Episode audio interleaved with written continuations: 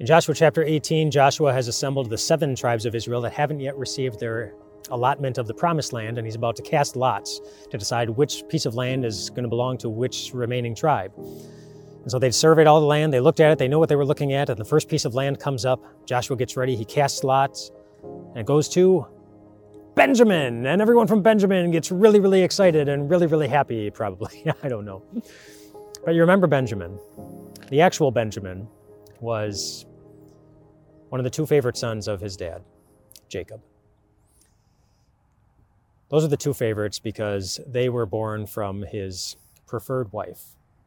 Long backstory there. We don't have the time to go to into it now, but but Benjamin was one of the favorites, and because he was one of the favorites, because Jacob had already in his mind lost Joseph, his son, his other favorite son, he was hyper protective of Benjamin. When the other brothers went to Egypt to get grain during the famine, where their brother Joseph was, although they didn't know it at the time, um, Jacob did not allow Benjamin to go along because he thought something really bad would happen to him, or he was afraid that if something did happen to him, his heart wouldn't be able to take it after having already lost his other favorite son. And then after Joseph realized that these were his brothers, before he revealed himself, he wanted to see his brother Benjamin. And so he demanded that Benjamin come along, that they go back to their dad and say, Benjamin has to come along, uh, otherwise, we're not going to get any grain. And so he reluctantly let him go eventually. And then Joseph kept Benjamin back, and, and his dad was so heartbroken. And, and, fi- and finally, finally, Joseph revealed himself and he embraced his brother Benjamin.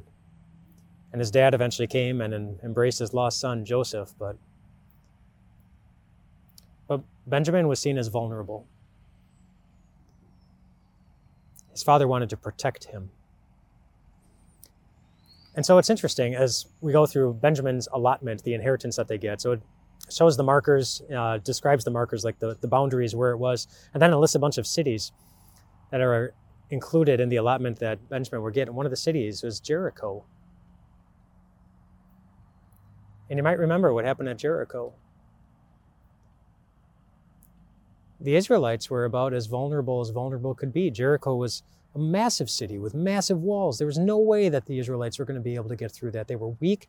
They didn't have battering rams. They didn't have the equipment. They, they just didn't. They didn't have it. And the battle plan for going against Jericho was to march around the city one time a day for six days, and then on the seventh day, silently march around the city seven times, and after they finish on the seventh time, let out a shout, and then the walls will come tumbling down. And that's what they did. A weak, vulnerable army. That day was strong. Not because they were so strong, not because their weapons were so great, but because their God was with them. And He was strong enough for them.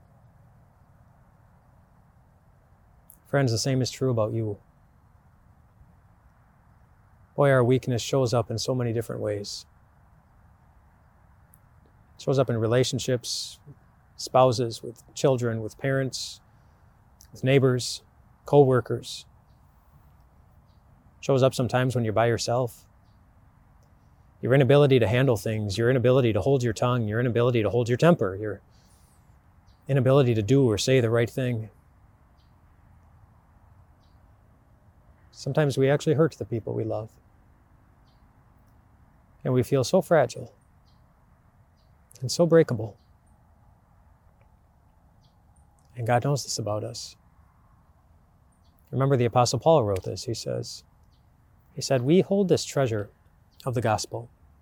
You know, the good news of God's love for us in Jesus, we hold this treasure in these jars of clay.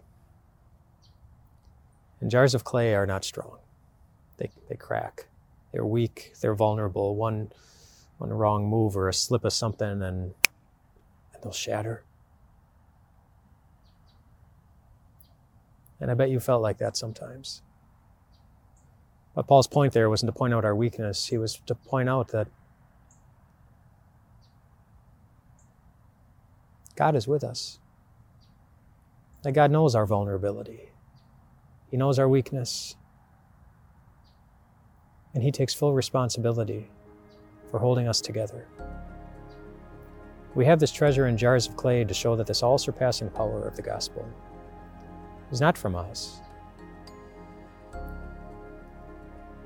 but from God. From God. You are strong today.